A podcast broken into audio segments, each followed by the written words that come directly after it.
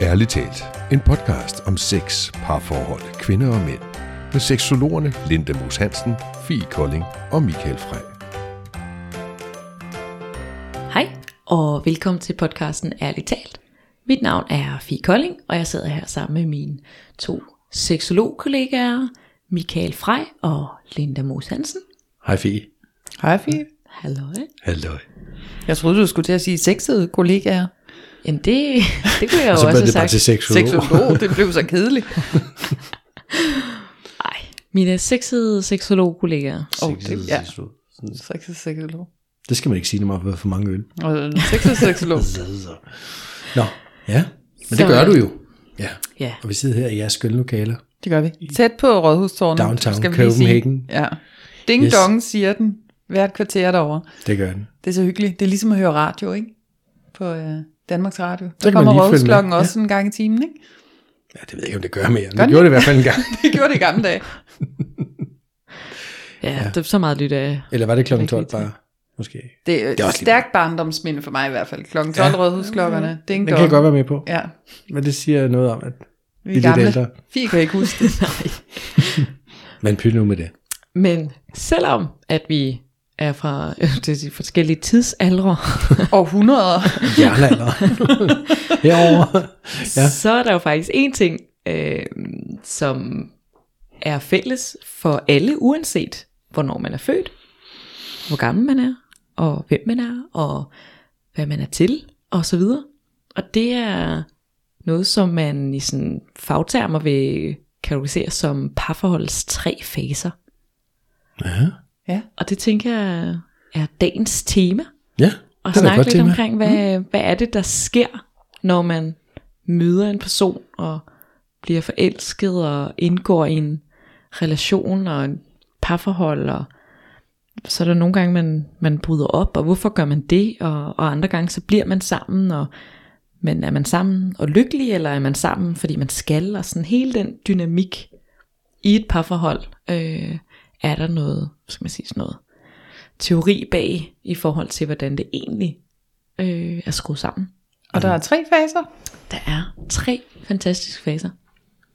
Så den første er i hvert fald mega fucking fantastisk. Og den kender vi alle sammen. De fleste af os. Ja. Forelskelsesfasen. Ja. Den er de fleste prøvet. Forhåbentlig. Den er jo typisk ret dejlig.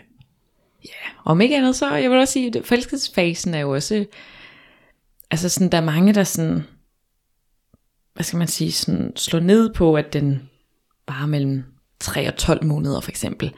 Men altså det er jo også sådan en, altså du kan jo også få forelskelsesfasen i døgn, eller sådan, altså du kan jo godt få alle de følelser, der er i forelskelsesfasen. Selvom at det kun er en enkelt aften, du møder personen. Så det er jo, altså hvis ikke man har ligesom prøvet at indgå i et parforhold, og har prøvet at være forelsket i en anden person i et halvt år, så kan man i hvert fald sammenligne det med de følelser, man har den der en aften, hvor man så har datet en person. Og hvis man har bollet med en eller anden virkelig lækker fyr, og man efterfølgende er sådan helt, altså hvis bare han ringer, man kan sådan helt have sommerfuld i maven, og være helt op og flyve. Det er jo også forelskelses stoffer, at man så er ramt af der, ikke? Der hvor kroppen sådan helt er boblende af sommerfugle. Altså jeg er simpelthen så vild med, er det Rasmus Seberg, der har lavet en sang med, hvor han sådan, at altså, der går ikke 5 minutter, hvor jeg ikke kan snakke om dig. Altså det der hele tiden, at, som jo er i forelskelsesfasen, at hvis så at Michael, du lige sidder og fortæller mig omkring, at du har set en eller anden video på Facebook, og så er jeg sådan, det kender jeg også en, der lige har, og så det var sådan, uanset hvad du siger, så ham her, som jeg ser, altså, det gør han også, eller han har også prøvet, eller en af hans kollegaer har prøvet, eller sådan, altså, at den her person bare fylder alt i ens hoved, og tanker, og altså, Det har jeg prøvet flere gange, det der, altså, ja, han synger, man kan ikke engang føre en helt almindelig samtale, uden at snakke om dig, er det det, han siger? Det er så det, han siger. Og det har jeg simpelthen prøvet så mange gange, altså, hvor man har mødt en kvinde, man er blevet forelsket, og så står man og snakker med nogle kollegaer, eller et eller andet, og så popper der noget op, det har min kæreste også. Det er mega sjovt. Og det er rigtig godt tegn, faktisk, på, at man er sådan lidt småforelsket. Ja. Så er der jo både den der, sådan at man altså tænker på personen hele tiden, og Men der er også den der sådan, at man næsten ikke kan lade være med at skrive og altså sådan at være sammen. Og være sammen. Og det giver slet ikke nogen mening ikke at være sammen, når man er forelsket. Det er sådan, hvorfor skal jeg sidde her og lige have en aften for mig selv, hvis jeg kunne sidde og være sammen med dig? Det giver ingen mening. Eller hvis så ens partner skal noget hele aftenen, jamen ved du hvad, jeg kommer bare. Altså kommer bare der klokken 11:30, når du er færdig med det, så kan vi bare lige sove sammen. At der er den der sådan, man skal bare være tæt på sit hjertes udkårne i forelskelsesfasen. Ja, det er jo sådan, jamen, der kan vi bare se en halv time. Altså, ja. Så tager jeg bare lige den der halv time cykeltur hen til dig, for at sammen med dig en halv time, for at cykle en halv time hjem igen. Ja, ja. Man har ikke lige så meget behov for søvn i den periode. Altså, ja, man kan godt måske nusse, kramme, sexe, hvad ved jeg, til ud på natten og stå op igen om morgenen. Man har ikke helt samme søvnbehov. Og nu siger du også sex, det forelskelsesfasen er jo også der, hvor man bare har lyst til at bolle hele tiden.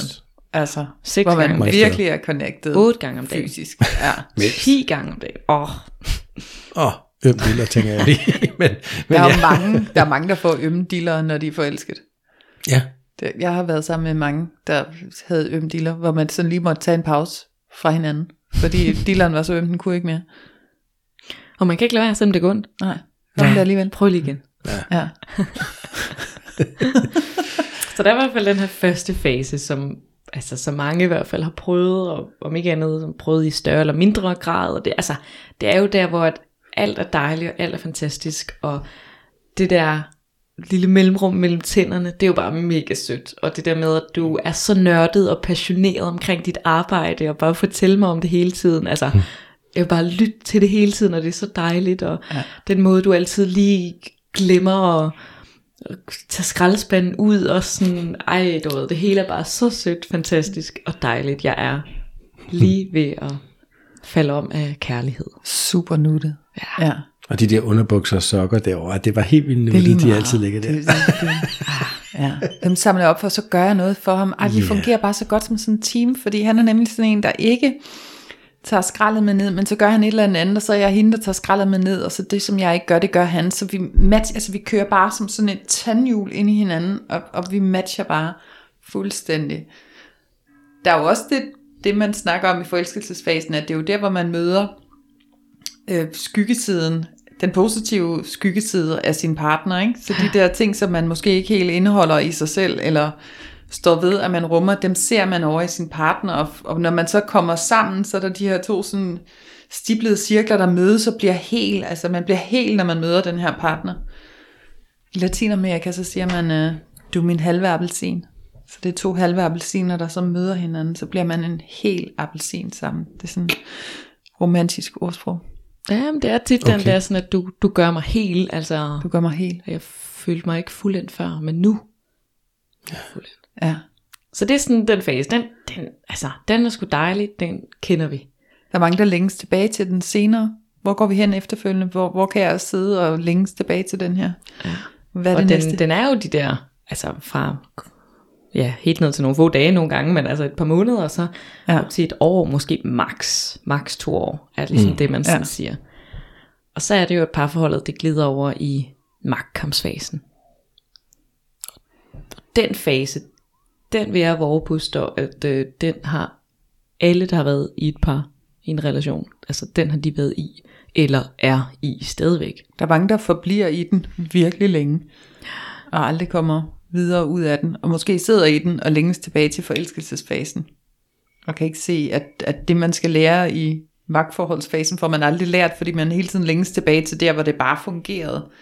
Men man kan jo sige, magtkampsfasen, at det er jo så der, vi skal begynde at arbejde med de her skyggesider, som vi ser over i den anden person. Der, hvor hans underbukser pludselig er skide irriterende, eller der, hvor det der mellemrum mellem tænderne, så kan man da smøre ud af, hvor han der var klam, hvorfor sidder han der? Altså, eller det er jo sådan dumme eksempler, men de der ting, man bliver triggeret af i sin partner, at det er så det, man skal kigge på. Hvad er det, min partner repræsenterer her? Ja, for det går jo fra, at man synes, at det var sødt og cute. Alle de, hvis man kan sådan sige, fejl eller sådan sider af personen, til at det lige pludselig går hen og bliver irriterende, og man sådan bliver provokeret eller frustreret eller irriteret over den anden, altså en partners både sådan, hvad skal man sige, deres håndtering af tingene og deres reaktioner og fysiske fremtoning også, kan man også have ret mange skygger på tit. Så det er i hvert fald sådan den der fase der, når, så man, altså, hvis man skulle sådan sige, hvornår er man der, altså, så er det, når at man begynder at blive lidt irriteret på hinanden. Ja. Og der er sådan, der er lidt flere kampe mellem hinanden, og man er lidt flere diskussioner, og man er lige pludselig ikke enige om alting, og sådan man bliver ligesom, altså det er, hvis man skulle fortsætte den der appelsin historie der, det er jo ligesom sådan, man finder ud af, at jamen, vi er jo to halve appelsiner. Ja. Altså vi er jo ikke én appelsin, altså det kan vi aldrig blive, vi er jo to halve appelsiner. Ja. Så har vi fundet hinanden, og det så ud som om, at vi nærmest kunne smelte sammen. Men du kan ikke sætte to halve appelsiner sammen og sætte det sammen til en og hænge den op på et træ igen. Altså, vi er ligesom, altså der det går op for en, at vi er to individuelle individer, og hvordan skal vi så få det til at fungere? Ja. Og der tænker jeg også, at det der, vi alle sammen også har prøvet at være. Det tror jeg, ja. Og det er der, mange parforhold går i stykker også, ikke? Jo, for kampene kommer der, og man, som du sagde, du sagde med påklædning eller udseende eller noget. Ja. Lige pludselig, og man har også været sammen så længe, at det der, hvor man kan gik måske helt vildt meget op i, hvordan man så ud, og sørgede for, at altid har lige været i bad, inden man mødtes, og altid altså gik enormt meget op i det, kan godt også sådan falde lidt af, og sådan lige pludselig, så går der lidt joggingbuks i den, ikke? Og lidt mere, og det er også, altså det, på en eller anden måde, synes jeg, det er et godt tegn, fordi det er også et tegn, hvor man slapper af, og man måske på en eller anden måde tryg, og har fundet sig til, på en eller anden måde til rette i det, men du er lige pludselig ikke lige så lækker, som du var engang, og lige så, du ved, alt muligt, ikke? Og nu tænker jeg som fyre, der måske godt kan lide at se sport i fjerneren, eller spille lidt på Xboxen, eller du ved ikke, og hvor man på et tidspunkt var, ej, var han god til at slappe af og tage tid til sig selv, til nu var bare en fucking egoist, der sidder der på sofaen hele tiden, kunne han ikke lade røven og lave et eller andet. Ja. Ja. Og som du siger, når man begynder at blive irriteret på det, så er det i hvert fald et godt tegn på, at nu er vi nået til fase 2, og nu er vi også nået dertil, hvor vi skal overveje at kommunikere med hinanden omkring de her ting, og vores skyggeside og så videre, ikke? Og det der med at være to en appelsin, altså jeg tænker også et eller andet sted, at det er en rigtig god idé at vide, at det der med at hele tiden at hænge sammen og være en appelsin, det er ikke i min optik nogen særlig god idé. Man har behov for at være væk fra hinanden, og man har behov for at dyrke sine egne ting og sine egne interesser og sin egen alt muligt andet. Altså det der med, at det er svært at begære noget, du hele tiden har i hånden. Altså, ja. så hvis du hele tiden har et eller andet, du engang begærede voldsomt og gerne vil have og have tæt på, og nu har du det hele tiden, så bliver det hverdag, ikke? Altså det gør det jo med alt. Har jeg aldrig prøvet at ønske et eller andet helt vildt?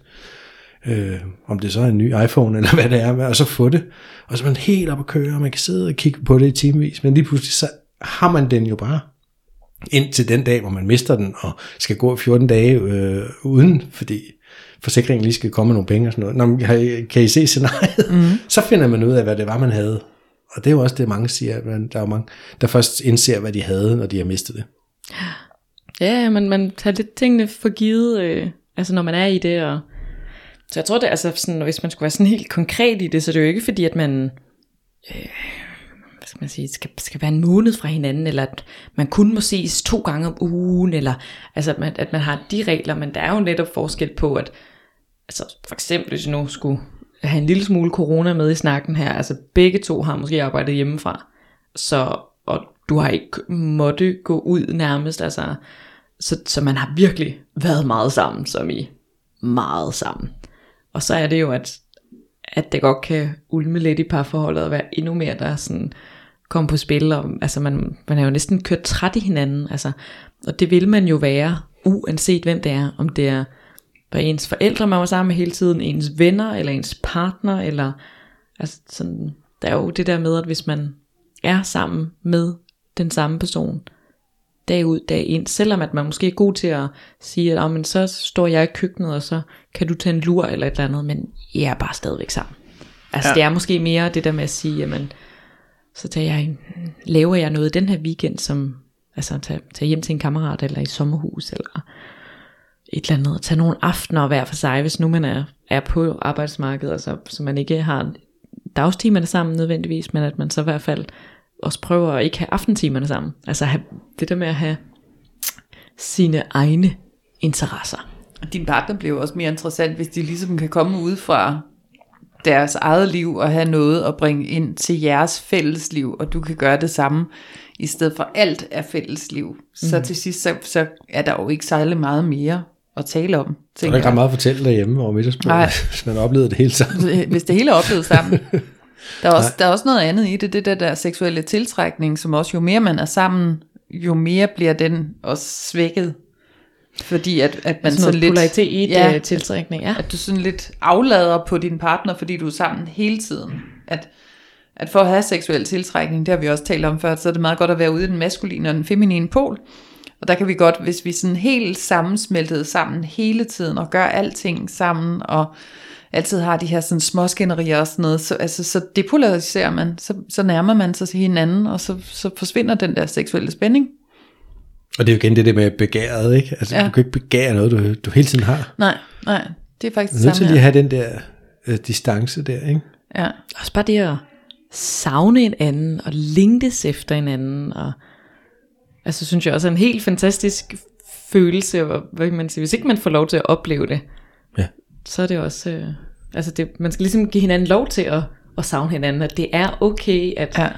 Altså jeg kan huske, jeg har nogle veninder nogle gange, som, hvor de så, altså hvis de har besøgt mig herover, og nu er jeg jo fra Jylland, og hvis de så var over besøgende på Sjælland, og har skulle snakke i telefon hver aften med deres kæreste, i hvert fald et kvarter, ja. Hvor jeg sådan lidt prøver, du er her i en overnatning, eller 2 max, hvor det er sådan lidt, altså det er fair nok, at jeg lige skriver godnat, eller sådan noget, men det der sådan, du ved, de har jo skrevet sammen hele dagen, og hun har sendt snaps undervejs, men vi har mødtes, og altså sådan, der er jo virkelig det der, hvor man sådan er, altså hvor det sådan, der, du har jo ikke noget at fortælle om, når I så mødes igen her i morgen. Fordi at du har jo på hele rejsen, du har snappet hele vejen igennem. Sådan, altså den der med at også give lov til at virkelig sådan, både have noget mig-tid, men også at lov til at savne den anden. Mm. Ja. Og jeg vil da indrømme, som partner kan man da godt, altså jeg har ikke en kæreste, hvor jeg bliver bombarderet med billeder fra, hvad hun går og laver hele dagen. Jeg tror, jeg ville få knald i låget, hvis jeg fik det. Altså, jeg tror, jeg vil sige, så lad mig nu for helvede lige sidde her og få noget fred. Ja. Altså, for vi ses om 3 timer, og jeg behøver ikke. Ja, men det er vel også lidt, hvordan man er, ikke? Det må man også lade noget, man så tager snakken om, og hvordan gør vi det? Men jeg har det super fint med ikke at få billeder hele tiden. Altså, så kan man ligesom bare bedre slappe af, når du ikke hele tiden skal forholde til, hvad den anden går og laver. Det betyder ikke, at man ikke elsker eller noget andet. Nej, men det er jo bare det der med at have behov for sin egen tid, og sine egne tanker, og være lidt med det, ikke? Ja. Men jeg har lyst til, men nu bringer jeg bare noget andet ind i det også, men det handler vel også om ens tilknytningsmønster, om man er sådan en, der hele tiden skal have kontakt til sin partner. For det vil være de 2 ængstlige ambivalente, der har mødt hinanden, der så hele tiden har den der kontakt, og hele tiden er på hinanden. Jo, altså der er jo også noget med det, så er man måske stadigvæk i forelskelsesfasen. Ja. Altså sådan, så, ja. Ja, det kan selvfølgelig også være en forklaring, at man... Ja, bare hele tiden har behov for kontakt til den anden. Ja, men hvis vi siger, vi er over i magtkampen, og jeg stadigvæk hele tiden skal have kontrol med, hvad du laver, jeg føler mig ængstelig, hvis ikke jeg ved, hvad du laver, og derfor skal du hele tiden svare på mine sms'er, og jeg skal hele tiden sende, hvad jeg laver, sådan, så vi hele tiden, og det øjeblik, jeg mister den der kontakt, så bliver jeg urolig, og så søger jeg kontakten. Ja, der kunne det meget nemt være det udtrykke tilknytningsmønster, der taler der. Ikke? Og jeg kan eventuelt søge den ved at være jaloux, eller ved at skabe drama, sådan så du skal kigge på mig. Altså det går ikke, at du render rundt og har dit eget liv, så begynder jeg at lave drama over i mig, sådan så du kommer over og har kontakt til mig. Ikke? Mm. Så jeg tænker også, at den her magtkampsfase, det handler meget om, at jeg møder noget i min partner, der trigger noget over i mig. Og derfor bliver det så konfliktfyldt. Mm. Og at ansvaret i magtkampsfasen må jo være at vende de her projektioner, man har ud på sine partners irriterende skyggesider, ens egne skyggesider, som man får projiceret over på partneren, og vende det hjem og sige, hvad er det, jeg bliver så irriteret over ved den partner, og hvorfor er det, jeg har fået tiltrukket en partner, der kan irritere mig så frygtelig meget? Så hvad er det så, jeg skal arbejde på? Ja, for det er jo, altså hvis vi lige sådan skal samle lidt op på skyggesiderne, det er jo det her med, at vi jo... Ja, er født hele som mennesker, vi har alle sider af os, vi har alle egenskaber, vi er både onde, og vi er gode, og vi er grådige, og vi er nærige, og vi er omsorgsfulde og nærværende. Altså vi har ligesom alle egenskaber. Alt hvad man kan være. Og så vokser man op, og så lærer man af sine omsorgspersoner, ofte sine forældre, at der er nogle ting, det går ikke i den her familie. Altså så kan det være, at man... der er den her kage her, og man har bare lyst til at spise hele kagen, så man tager et kæmpe stort stykke, og så får man skæld ud, fordi at man skal ikke, så stort stykke skal du ikke tage, det skal være til alle. Og så lærer man, okay, men grådighed, det er ikke en egenskab, jeg får altså ros for at have, jeg får ikke anerkendelse, jeg får kærlighed for at være grådig. Så den egenskab prøver jeg ligesom sådan at undertrykke i mig selv, jeg prøver ligesom at fjerne den fra mig, og så er det ikke længere noget, jeg identificerer mig med, og ikke noget, jeg længere er. Jeg er ikke grådig. Præcis, og på den måde der er så mange egenskaber, man sådan ligesom lærer at pille fra. Og så er det jo så, at så kan man møde den her partner, det her andet menneske, hvor at man måske i starten, så kunne det være, at man var altså sådan helt vildt, for eksempel hvis det er de her underbukser, Michael har snakket om, at det var egentlig ret sødt, og vi jo sådan... altså vi sådan, var et rigtig godt match, og fordi at, altså, så kunne det godt være, at han ikke var særlig god til at huske det der med underbukserne og sådan noget, men så var han jo god til noget andet. Hvis du tager den med grådighed, så skulle det jo være, at han var super god til at få, hvad han egentlig selv ville have. Han tog det, han havde behov for. Altså, det er jo sådan en positiv måde af at være grådig, det er jo at ikke give til de andre, så kan man sige, at det er dårligt ikke at give til de andre først, men altså, hvis jeg har behov for 7 lakridser, så tager jeg mine 7 lakridser, så er jeg ligeglad med, at der kun er 2 lakridser til dig. Og det kan måske godt være meget fint, at man er sådan en, der tager sig af sig selv, lige når man møder en person. Men ja, så pludselig bliver det irriterende, at partneren ikke deler med andre. Også når man er ude blandt andre, så er det sådan en, der sidder der og rager til sig. Og spiller spil sådan hoverende, og prøver at se mig, og jeg slår bare jer alle sammen. Og ikke sådan er socialt delende. Så det der sker, det er jo, at man, hvis vi fortsætter med grådighed, så er det jo, at jeg jo ligesom lærer, det er ikke noget, jeg skal være. Og så er det jo, at jeg finder... den positive side af grådighed, som jo så kan være, at man opfylder sin egen behov. Ja.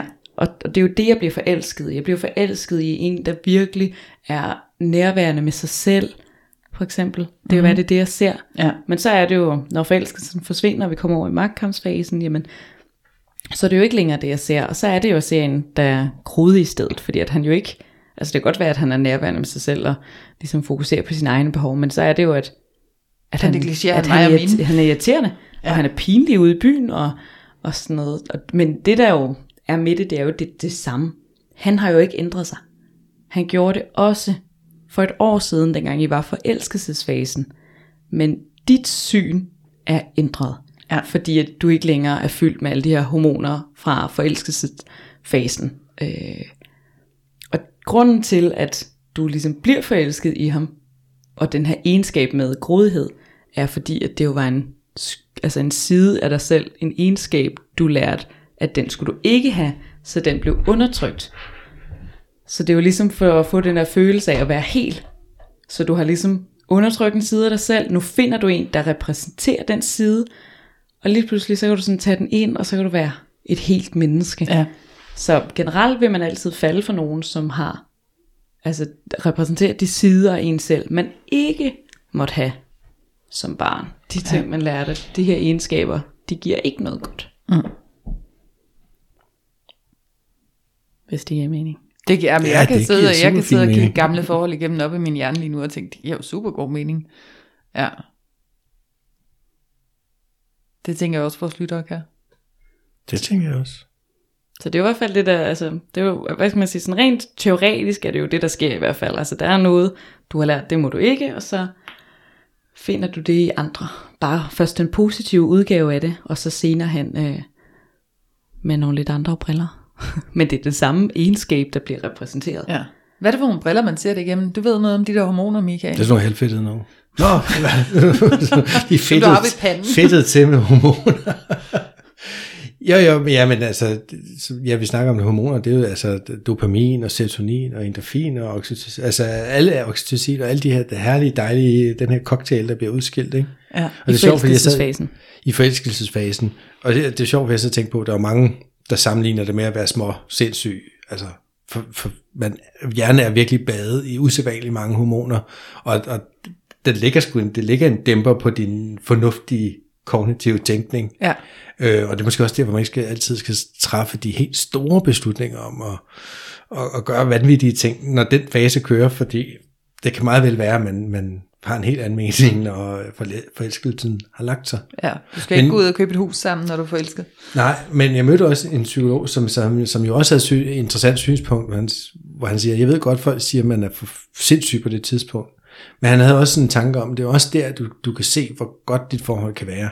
Hmm. Og det synes jeg også er interessant at tænke over. Det er i hvert fald en smuk tanke. Altså. Det er en smuk tanke, fordi der er det jo bare super godt, og nogle gange tænker sig tilbage, og kan man sige, hvem siger, det ikke skulle kunne blive sådan igen? Altså, hvis man arbejder på det. Ja. Fordi det der med at så blive udfordret af den anden skyggeside, og det der, man først bliver tiltrukket af, så bliver man udfordret af det. Jeg tænker jo også, det er jo, nu snakker vi ikke lige om den tredje fase endnu, men jeg tænker, at det er en af de meget vigtige nøgler til at kunne komme ind i den sidste fase.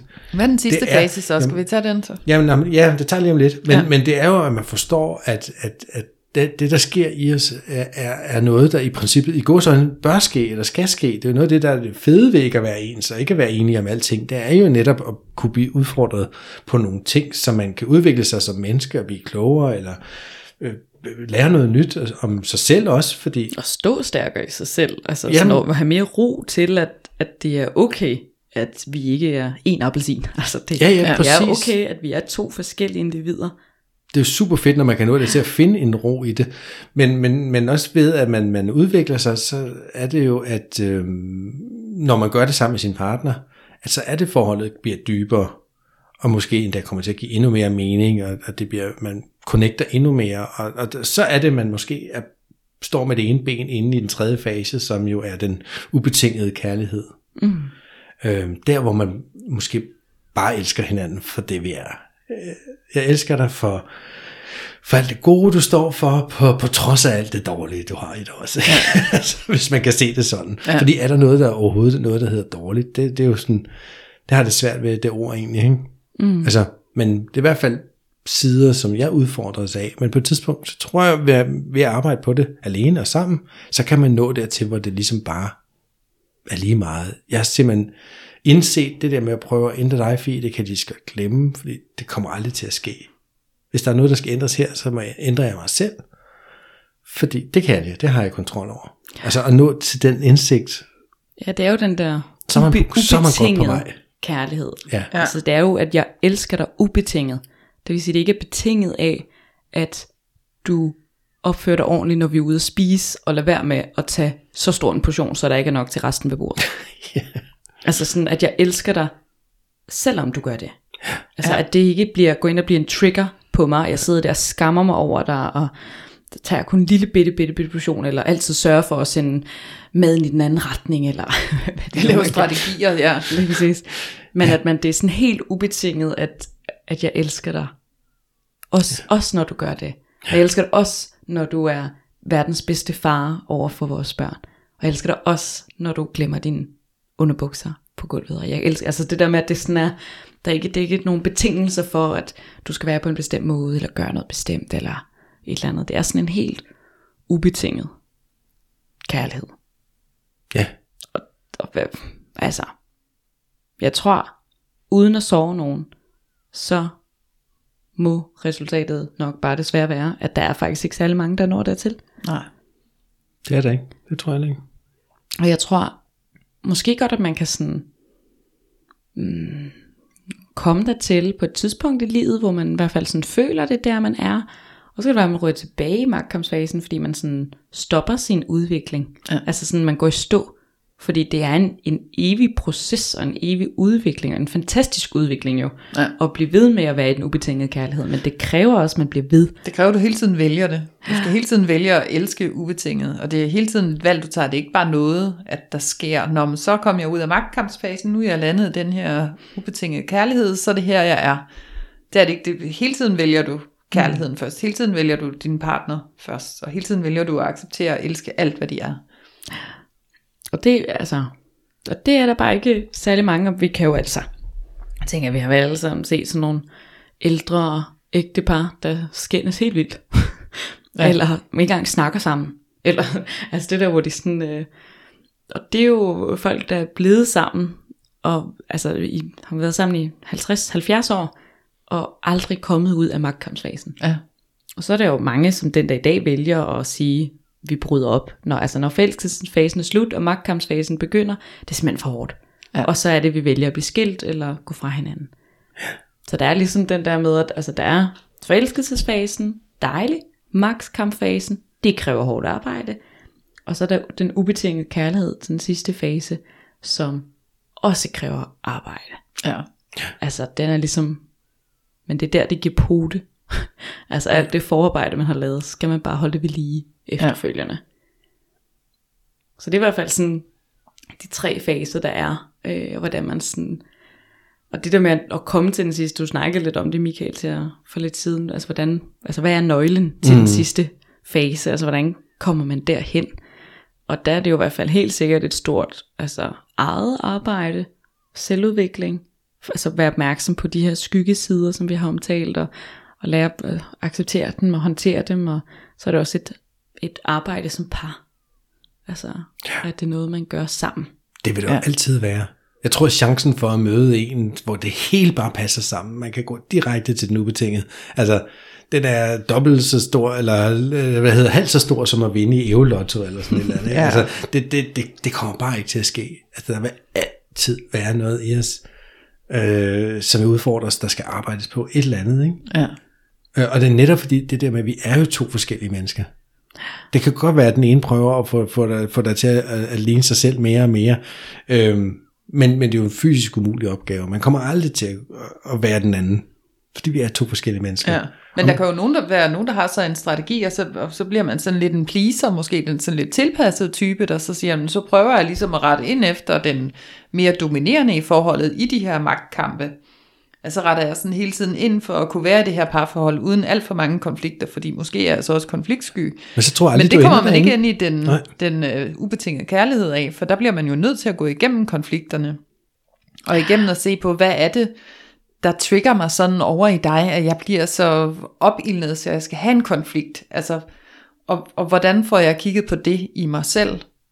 Ja, så skyggearbejde er jo i hvert fald et rigtig godt værktøj til at komme videre fra magtkampene. Det er det.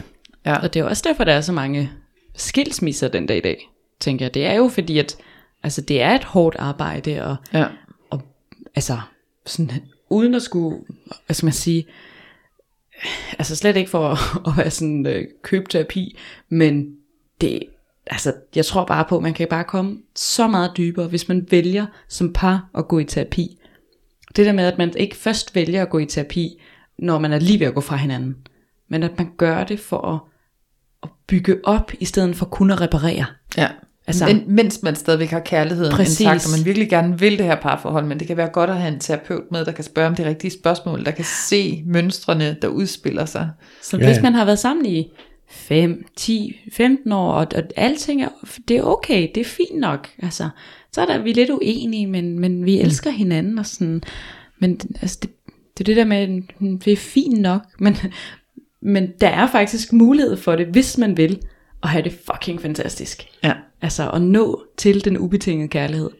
Desværre er der bare rigtig mange, oplever jeg i hvert fald, både altså par individuelt, som først opsøger hjælp og terapi, når der skal repareres. Altså det der med, altså lige nu er der en krise, og den skal vi have fikset. Ja. Så man sjældent når at opbygge. Altså vi når lige at reparere, og så er vi ligesom, så kan vi træde vande igen. Men det er sjældent, at vi sådan bygger parforholdet op og styrker det endnu mere. Og altså sådan, hvis man forestiller sig lidt, at der er sådan to forskellige tilgange til en terapi. Altså i hvert fald meget af mit terapiarbejde går på at reparere. Altså redde tråden ud og finde ud af, hvor står vi henne. Og så kan det godt være, at man prøver at bygge lidt op, men altså hvis man vil aldrig kunne bygge op på samme måde, medmindre man fortsætter i terapi efterfølgende, at man har fået kigget på det. Men det der med, at hvis man kommer og har det og har det okay sammen, har det fint sammen, men bare gerne vil styrke parforhold og få det endnu dybere og lære hinanden endnu bedre kæde og forstå hinanden og få styr på de der reaktioner, de få gange vi så skændes, altså så kan vi jo virkelig nå nye højder. Så. Ja. Jeg har sådan et billede, og det er jo, når vejret er godt, du lægger et nyt tag på dit hus. Det er ikke, når det er totalt torden uvejr, og så lige pludselig så løber vandet ned gennem taget. Altså, så når der opstår skade, kan man sige, inden du får lukket hullet. Og det er ikke sikkert, at det holder. Der skal stadig et nyt tag. Nej, jeg ved ikke, om I kan følge mit billede. Men det er jo mens vejret er smukt og dejligt om sommeren, eller hvornår det nu er, man gør. Så det er der, man lægger nyt tag, ikke? Altså, og arbejder på at bygge. Altså, ja. Det er fordi, jeg lige sammenligner et hus med et forhold der. Jeg synes, det er et godt billede på det. Det skal lige fikses lidt og lappes lidt og sådan noget, eller en bil, eller hvad man nu er, at man går og skruer lidt på og giver lidt olie og så videre. Men jeg kan godt lide det der med, det er altså 10.000 km tjekket af ens parforhold, ikke? Ja, at man også burde ønske sig i bryllupsgave, simpelthen lige sådan 10-turskort til en parterapeut, og gå der, til at starte med. Men det er jo lidt, nu sammenligner du med huse og biler, det er måske sådan meget maskulin.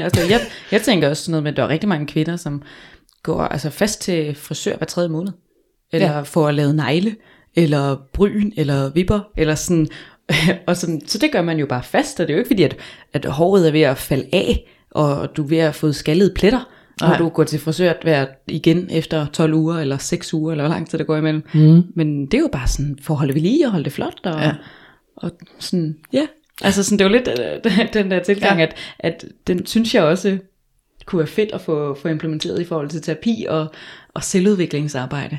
Det burde man have. Jeg har nogle klienter, der gør det, og det er simpelthen, det er så fedt at have de terapier, synes jeg. Ja. Jeg kom lige til at tænke på noget andet, der også gør, at det gør man ikke, og det er den der sådan illusion, vi har om, at parforholdet jo bare skal virke. At det her med, når vi nu var forelskede en gang, hvorfor kan vi så ikke bare være det? Det er det, jeg gerne vil, og det er det der billede, vi ligesom har fået solgt ind fra Hollywood-film, hvor så i slutningen af filmen, så levede de lykkeligt til deres dages ende, og man ved slet ikke, hvad der sker af kriser i i de der kærlighedsfilm, ikke? At man tror, at det skal blive ved med at være så godt, og når nu det kunne være så godt, hvorfor skal det så ikke bare være så godt hele tiden? Og det øjeblik, det så ikke er det, jamen ved du hvad, så skrider jeg. Jeg går ud og finder noget nyt, der er godt. Jeg gider ikke, det skal være svært. Skal jeg kæmpe igennem det? Skal jeg også kigge på mig selv og alt det, jeg har med fra min egen barndom? Nej, du kan tro, det skal være løgn, Ja. Så det er du faktisk beskæftiget dig en del med, både privat og professionelt, Michael. Privat? Tænker du på alle mine ægteskaber? Blandt andet. Har du arbejdet meget på i alle dine ægteskaber, Michael? Nej, det har jeg jo ikke, desværre. Men jeg har jo ikke, det må jeg jo sige til anden, at jeg har lært ting, som jeg ville ønske, jeg havde vidst noget før. Ja. Kan du se dig selv i de her magtkampe, vi har siddet og snakket om? Gud ja. Og jeg kan også se mig selv som ham, der har givet køb på mit behov for også at have noget at skulle have sagt. Eller, jeg kan næsten se det hele. Nej, fordi jeg har jo 3 ægteskaber bag mig. Så jeg har lidt at vælge imellem, ikke? Ja. Jeg synes, jeg kan se det hele. Og især de der magtkampe. Og de der, jeg ved ikke, om jeg har haft en partner, hvor man ender i nogle skænderier, og det er de kraftedeme, det er samme ting, man diskuterer gang på gang. Og udfaldet er det samme. Hun hylede, og jeg sagde undskyld lidt senere, og det skete aldrig en dadel. Og der er nogle ting der, hvor jeg tænker, gud, det er jo, det er virkelig sådan en rød lampe, der står og blinker, ikke? Der siger, hey, det er tid til en tur til frisøren, en parforholdsfrisør. Parforholdstjekket. Der var ikke fordi det der, man skal se som om der er noget galt, men for at sige, hey gud, vi skal da lige, der er den røde lampe ude i bilen, den blinker, og når man ikke selv kan fikse den, så skal man lige hen på værkstedet, for ellers så bryder lortet sammen. Ja. Og sådan skænderier, der kommer tilbage, og det er det samme igen og igen, det er den røde lampe i instrumentet. Så er man virkelig bare i magtkampsfasen. I den grad, ikke? Ja. Jeg ved ikke, hvad var spørgsmålet. Svarede jeg bare på det. Nå nej, men det var bare, at du kunne genkende det her fra dine mange ægteskaber. Og du er også, hvad skal man sige, udfoldet dig professionelt i forhold til at hjælpe andre. Du har lige skrevet den her selvudviklingsbog. Ja, jeg skulle ikke sige mig som terapeut, fordi det er vi alle sammen. Men det er jo rigtigt. Jeg har også skrevet den her bog. Du har skrevet en bog, Michael. Den udkommer lige om lidt. Og den udkommer jo torsdag den 29. april. Så lidt afhængig af, hvornår du hører podcasten her, så er den måske udkommet. Ja. Eller så går der lige en dag eller to. Og hvad hedder bogen? Den hedder jo Ekskoner fra himlen, helvede og høres om. Jeg ved, jeg har snakket om den før. Jeg kan godt lige sige lidt om den igen. Jeg synes, du skal sige noget om den. Fordi jeg har selvfølgelig også i den jo skrevet noget om de her 3 faser i et parforhold. Og skrevet flere ting til. Og skrevet noget omkring, jamen, hvordan er det, man kommer igennem nogle af de her faser. Hvordan kommer man måske lidt hurtigere igennem det, men hvis man ikke gør noget ved det. Jeg har også skrevet noget om det her med symbiose og selvstændighed. Og det der med at forstå, hvor vigtigt det er at differentiere sig og være... Netop forstå, at man er 2 forskellige mennesker og stå stærkt sammen, i stedet for at hele tiden at skulle læne sig op af hinanden, og hvis den ene vælter, så vælter den anden også, ikke? Men hvor man ligesom kan se sig selv som et H eller et A. Giver det mening? Ja, ja. Og sådan nogle ting. Altså, men jeg skriver jo mange forskellige ting i bogen der. Men det er jo meget den her, altså hvad kan man sige, en ting er jo, at altså, i bogen er det jo både lidt omkring det her skyggeside og magtkampsfasen og sådan noget, men det er jo også hele det her med, altså i magtkampsfasen ligger der jo bare enormt mange andre ting. Altså magtkampsfasen er jo nærmest som at sige, det er sådan her, det er jo svært til at sige, det er en hovedret. Men der findes jo mange hovedretter. Ja, altså, det gør der jo. Og så er det jo, at man så kan dykke ned i og sige, okay, jamen er det noget tilknytning, eller er det noget kærlighedssprog, eller altså sådan, der har du jo også ligesom taget udgangspunkt i nogle forskellige ting, og så plantet det ned i. Ja, for vi nævner jo også i flæng her tilknytningsmønstre og hvad ved jeg, ikke? Og det har jeg selvfølgelig beskrevet, hvad er det for noget, du siger kærlighedssprog også. Det er også med, at man, der er bare så mange ting. Det er ikke bare lige en enkelt ting, som du siger. Og det er jo det, der er med, meget til det. Og det er jo det, der er med et parforhold. Det er simpelthen så komplekst, og det der sådan, det er ikke noget, jeg rigtig møder, men det der med, hvis man sådan tænker, at vil du godt lige gå til terapi, det tager vel kun én gang. Ja. Det er sådan lidt det gør det jo ikke, fordi det er jo bare, det er mere komplekst, altså, og der er så mange facetter og sider af det, og man når jo måske lige arbejde med en enkelt ting på en enkelt session, men så har du jo kun prøvet i hele dit liv at spise en lasagne. Der er jo for søren, der så mange andre retter i livet, altså, hvor det skal du da også prøve at opleve, altså sådan, der er virkelig mange ting man kan. Det er sjovt, for jeg prøvede engang at lave sådan en sammenligning mellem mad og du ved, udviklingen i typisk parforhold. Altså, og det er jo sådan der, i starten, så serverer man måske en masse, altså hvis du får din udkårne på date eller hjem til dig, så laver man jo lækker mad. Lækker, altså vi skal have lækker vin, og det hele skal køre, ikke? Og det er fint bord og alt muligt andet. Det gør man i et stykke tid. Det er så forelskelsen. Forelskelsesfasen, ja. Men, og så kommer vi over der og siger, så går det, altså så går det jo lidt over i mere i hverdagsmad, ikke? Sovs og kartofler, lidt frikadeller og lidt vedister, eller hvad det nu er, hvis man er vegetar, så er det noget andet. Jeg ved ikke, hvad det så er, men så er det en dal, måske. Det er bare en hverdagsdal. Hverdagsdal, ikke? Nå, jamen, og så igen, hvis man så ikke ligesom formår at forny og forfriske, og lige så siger, vi skal da også ud og spise på en god restaurant en gang imellem, eller vi tager lige en gang om måneden, hvor vi laver den der luksusmad, vi lavede, da vi mødtes, jamen så bliver det måske bare lige pludselig, kan du ikke tage en håndmad, ikke? Altså, tag lige en leverpostej eller en fryspizza, så... Og det er der, hvis man kan se det billede og se sig selv i, at gud, jeg er da endt ude i frysepizzaen. Eller i leverpostejsmaden der. Jeg gider engang putte smør på. Jeg skal bare ind i skål. Altså, så er det også på tide at lige vende tilbage og sige, gud, hvad var det for noget mad, I godt kunne lide at lave sammen? Eller, og så, altså, så prøv at finde tilbage på det. Ja, okay, I ved det, men jeg elsker at tale i billeder. Jeg håber, I forstår alt sammen. Men jeg taler meget i billeder. Ja, det er dejligt. Det er det gode. Det kan jeg da godt lide. Ja, så må man lige tilbage. Og en anden ting, jeg tænkte på, det var den der, hvor du netop siger, hvis vi siger ubetinget kærlighed, det er uden betingelser.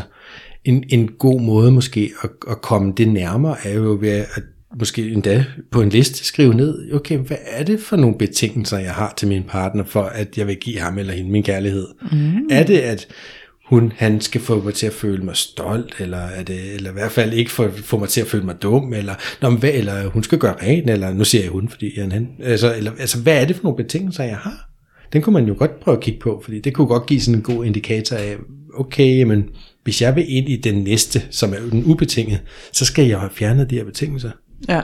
Det siger noget om, hvad er det, jeg har kunne med fordel arbejde på i mig selv. Det var faktisk et rigtig godt værktøj, du lige kom med der. Også fordi, at det er jo det der med sådan, okay, men altså, du det er en betingelse, der er jo, at du ikke gør mig til grin. Okay, det er jo ikke... Og så er det jo der, hvor man skal vente om at sige, okay, det handler jo faktisk ikke om, at du skal gøre mig til grin. Det handler om, at jeg hviler i mig selv til, at jeg ikke er bange for at gøre mig selv til grin. Yeah. Ja. Altså det handler jo om, at jeg kan hvile i mig selv og vide, at jamen, jeg er god nok, og jeg er dejlig og elskværdig, selvom at jeg taber sovs ned på kjolen. Altså ja. Det der med, at jeg ikke bliver... nej, var jeg også dum og klodset og... Eller få soja på skjorten, eller et eller andet, ikke? Fordi man tager sin sushi-stykke direkte ned i sojaskålen. Det var nogen, der gjorde her den anden dag. Har jeg hørt, nogen gør. Ja. Men så havde lyserød skjorte på, var det ikke det? Ikke? Men det ikke det, jeg tog det da ret cool, ikke? Jeg synes, det er tog fuck det. Og det tænker jeg jo meget, det handler jo også meget om, måske om selvværd og sådan noget. Især det der med at blive til grin og så videre. Altså, er det selvværd godt nok til, at du kan sige... og trække på skuldrene? Eller er det mega pinligt, og du ved, kæmpe katastrofe. Ja. Men jeg tror også, selvværdsarbejde, det vil vel også på sin vis involvere skyggearbejde, at det her med, at det er svært at have et godt selvværd, hvis ikke du rummer og accepterer alle dele af dig selv. Det så vil der jo hele tiden være dele af dig selv, som du skal holde nede, som ikke må være der. Det er jo, så, altså, det, er jo det hænger jo bare sammen det hele. Ja. Altså det er bare uundgåeligt at skille det ad nærmest, altså fordi det hænger bare sammen. Ja. Altså du er jo et helt menneske. Ja. Altså du er jo et individ, og du rummer alle de her sider. Også alle de sider, jeg ikke gider have. Ja. Så vi kan ikke bare sige, men det der Linda, og så mangler der 2 arme og 2 ben, og halvdelen af et øre, og altså sådan. Ja. Så. Nej, vi er hele. Også med alt det, som over ved vores partner ser rigtig grimt ud. Det er vi også. Så det er det, der er muligheden. Det er jo det, der er muligheden i parforholdet. Det er jo faktisk i magtkampene, at der virkelig er mulighed for vækst. Hvor vi ellers tænker, om jeg vækster sådan, og jeg bliver sådan en dejlig menneske, når jeg er forelsket, eller når jeg endelig kommer over i en ubetinget kærlighed, så kan jeg have det rart at vokse. Men det er jo faktisk i magtkampene, at jeg kan vokse, for det er der, jeg kan få øje på de ting i mig selv, der skal arbejdes på. Det får jeg ikke øje på, mens jeg er nyforelsket og alt er rart. Nej. Så der er jo ligesom, hvis vi gerne vil hen mod den ubetingede kærlighed, som jo, altså, det er måske næsten for godt til at forestille sig, at det overhovedet er sandt, fordi man har aldrig prøvet det. Altså sådan, er det overhovedet muligt at elske en anden person, selvom at de er mega irriterende? Det ser man jo en gang imellem, sådan nogle motivationsvideoer på YouTube, der er jo nogen, der siger, at de er der. Det kan lade sig gøre. Det er bare videoer.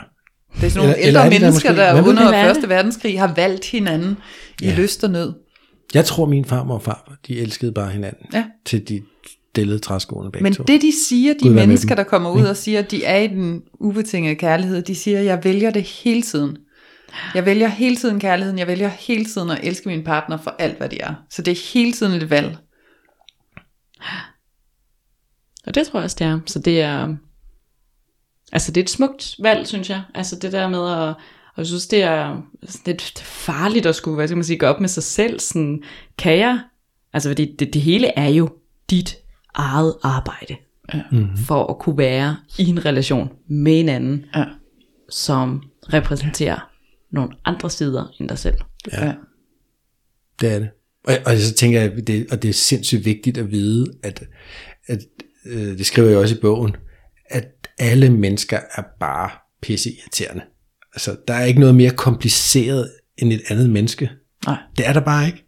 Altså, og hvis man ligesom kan være med på den præmis og sige, okay, jeg er måske også selv pisseirriterende en gang imellem, fordi det er hun også en gang imellem. Altså, så okay, vi er alle sammen lidt irriterende. Og vi er indimellem skide gode partnere, og vi er indimellem skide dårlige partnere. Hvis man også ligesom kan acceptere at sige, ja, jeg kan ikke være verdens bedste mand, eller verdens bedste kvinde, eller partner hele tiden. Mm. Men man kan være sammen med sin partner og have sådan en følelse af, at det er okay. Så tror jeg altså, man kan komme rigtig langt. Fordi det der med at tro, at du kan finde en, som ikke kræver et arbejde af en eller anden art. Altså, alle vil kræve en form for vedligeholdelse eller maintenance, ikke? Altså, det gør de bare. Altså, selv, og alle vil være irriterende på et eller andet tidspunkt. Selv de punkterer fri dæk, de kan altså også punktere. Ja, og Titanic kunne da ikke synke, vel? Og det gjorde det alligevel. Altså, men og sådan er der bare så meget af det. Og det der med at tro, at græsset altid er grønnere inde på den anden side, det tror jeg hænger enormt meget sammen med, at man går og har sådan en naiv forestilling om, at man kan finde en, som kræver mindre vedligeholdelse. Der er mindre bøvlet at være sammen med. Og det er måske meget dem, nogen finder i en elsker eller en elskerinde. Det er jo ikke så bøvlet, det er spændende, det er hemmeligt og alt det andet. Alt det lækre der, det kører. Og de er jo ikke lige så bøvlet som hende kraven derhjemme, vel? Mm. Nej, men prøv at tænke et år frem, og så tænke, okay, jeg går for hende hjemme, og så bliver gift med hende. Tror du så virkelig, at hun vil være helt uden maintenance, og helt uden problemer, og helt uden bøvl om et år, og om 5 år? Selvfølgelig ikke. Nej. For vi indeholder det alle sammen. Og hvis man bare fatter det, så tror jeg også, det er nemmere at prøve at sige, gud, så er det måske federe. Jeg vil gerne det her forhold. Så er det federe måske at prøve at arbejde lidt med sig selv. Jeg kan godt lide din indsigt, og den, jeg tror, du skriver den i bogen, hvor du siger, det du fandt ud af med dine 3 parforhold, det var det, der var fællesnævneren. Det var dig. Ja. Det var det jo. Det var simpelthen dig. Jeg tænkte, hvad fanden er der galt med de der kvinder der? De fatter ikke en knaller. De var sammen med dig. Og jeg prøvede at finde ud af, hvad, de var vidt forskellige, de var forskellige højde, forskellige hårfarver, forskellige, hvad ved jeg. Altså, de var forskellige alle sammen, hvad de lavede, og så fandt jeg ud af fællesnævneren, det var fandme mig. Ja. Der var det samme bøvl med dem alle sammen, selvom de var forskellige. Ja. Så det handlede jo om mig. Ja. I virkeligheden. Ja, de havde også deres særheder. Fint nok. Deres ting har jo handlet om dem. Ja, og det er jo det. Og jeg tænker, sådan noget arbejde her, det fungerer jo allerbedst, hvis begge parter synes, det er spændende, og begge parter har lyst til at arbejde med det. Men jeg tænker, hvis bare den ene ændrer lidt sig selv, kan man sige, ikke for den anden skyld, men for sin egen skyld, for at få et federe liv, jamen, så vil dynamikken i parforholdet alligevel ændre sig. Hvis bare den ene ændrer sig. Ja. Ikke? Så er der noget andet, der er anderledes. Noget andet vil ske. Ja. Men selvfølgelig er det federe, hvis begge er med på det. Ja, spændende i hvert fald. Ja. Det er jo også en årsagerne til, at vi er til som terapeuter. Ja. Det er jo også for at hjælpe alle dem, som jo gerne vil. Ja. Så række endelig ud. Man kan komme både som par og som single, ikke? Ja. Så når den røde lampe lyser i dit parforholdsinstrumentbræt, så tag lige og ring. Se nærmest. Ja. Eller hvis du synes, at det er tid til at få klippet det hår. Eller lagt nye negle. Ja. Jeg tror faktisk, frisører kunne få en ret god forretning ud af at lade sig uddanne sig terapeutisk også. Nå, men nu skal vi ikke sidde her hele alvors gode idéer af. Ja. Ej, det har været en rigtig spændende snak. Skal jeg lige nævne, at det er torsdag den 29. Torsdag den 29. Bogen hedder Ekskoner fra himlen, helvede og høres om. Og det er en selvudviklingsbog til mænd. Jeg har haft den ude nogle forskellige steder, også ved nogle par, hvor både kvinden og manden har læst den, og givet den samme fede feedback faktisk på, at de lærte sgu noget begge to. Det kan godt være, at jeg har skrevet den til mænd, men den er lige så meget til kvinder. Og den er faktisk fantastisk. I min optik har jeg opdaget, at hvor man måske læser et kapitel sammen, eller hver for sig, og så har man noget at snakke ind over middagen. Nå, hvad tænker du om det? Hvad tænker du om det? Fordi det er også noget af det, jeg synes, jeg har oplevet, er, at det kan være lidt svært at tage hul på sådan en snak her i et parforhold. Hvis jeg lige pludselig kommer og siger, hvad fint, tænker du ikke, skal vi ikke lige snakke lidt om det her? Altså, så kunne den ene, hvis man ikke lige er på selvudviklingsbølgen, hurtigt gå i, er nu noget galt? Er der noget galt med mig? Hvad er nu det? Hvad er nu det? Hvorfor skal vi fikses? Der er der ikke noget galt. Nej. Så ved at læse noget sammen, og så tage en snak om det, så kan man måske bruge det på en eller anden måde også. Ja. Og den kan købes i alle boghandlere, online-boghandlere og ting og sager. Ja, det vil jeg bare lige sige. Ekskoner fra himlen, helvede og høres om af Michael Frey. Og man kan tjekke hjemmesiden ud. Den hedder xkoner.dk. Yes. Bum. Perfekt. Så bliver det ikke bedre. Godt, men tak for i dag. Ja, tak for i dag. Vi ses. Det gør vi. Hej. Hej.